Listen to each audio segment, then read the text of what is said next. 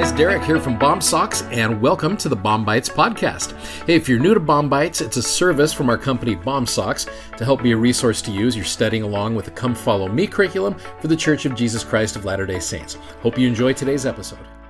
Uh, so I'm excited for this week because we're talking about Joseph, Joseph of Egypt. This is uh, uh, Genesis 37 to 41. But I do want to backtrack just for this particular lesson today. Um, the Come Follow Me for the previous week was uh, Genesis 28 to 33.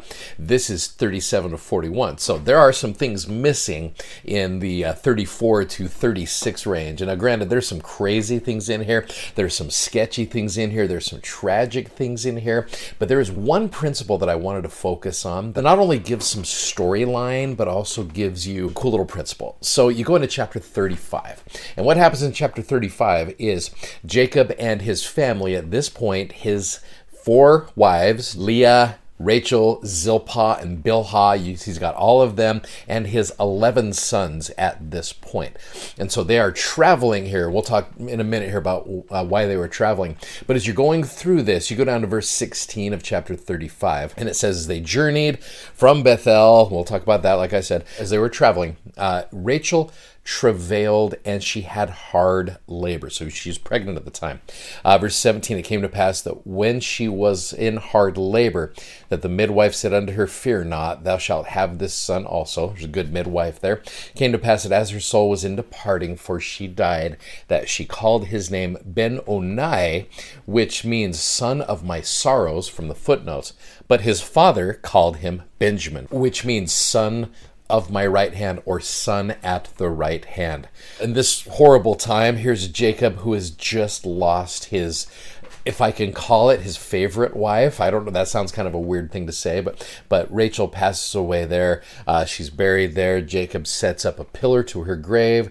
Uh, verse 20 it says that is a pillar of Rachel's grave that is still unto this day. And from what I've been told, you can go over to Jerusalem. It's kind of a crazy journey to get there, but you are able to see. And this is a place that's revered by by Jews, by Christians everywhere. So that is Rachel's grave that is available to see. So what you now have here is you have got the remember how we talked about baby wars? Let me pull this thing back up right here for a minute. So you have joseph from rachel.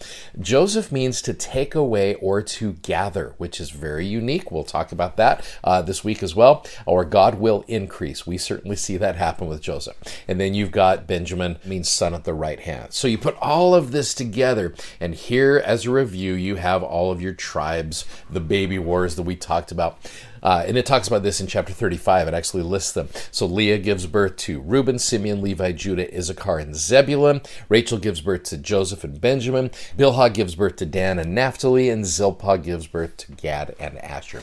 So the reason they are traveling in this chapter is they're going back to the place of Bethel. You remember where Jacob had that crazy dream where we brought up nearer my God to thee, how he has that interaction where the covenant is given to him. He sees that stairway to heaven, if you will, and he sees angels descending, and this is where the Lord blesses him.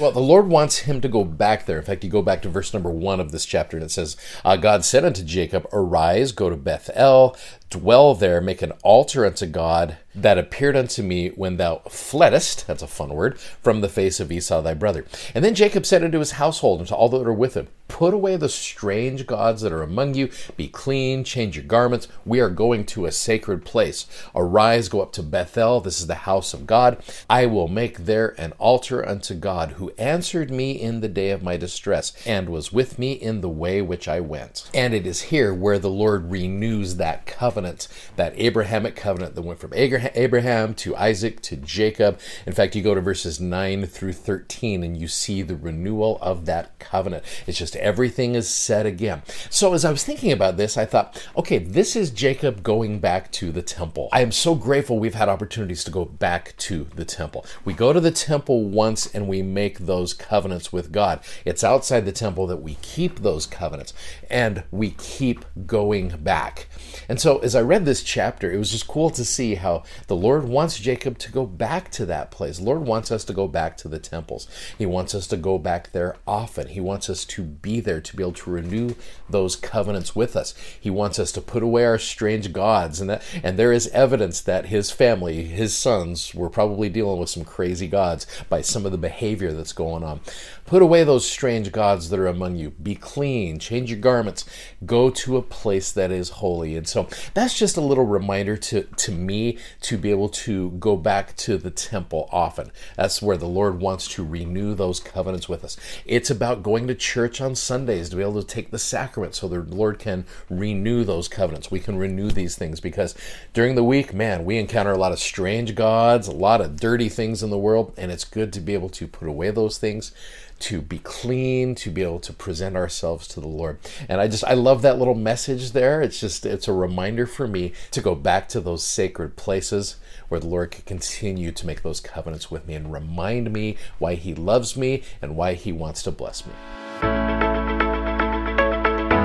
If you'd like to check out our video that goes with today's podcast, you can find us on YouTube, Instagram, and Facebook by simply searching Bom Socks. That's B O M S O C K S.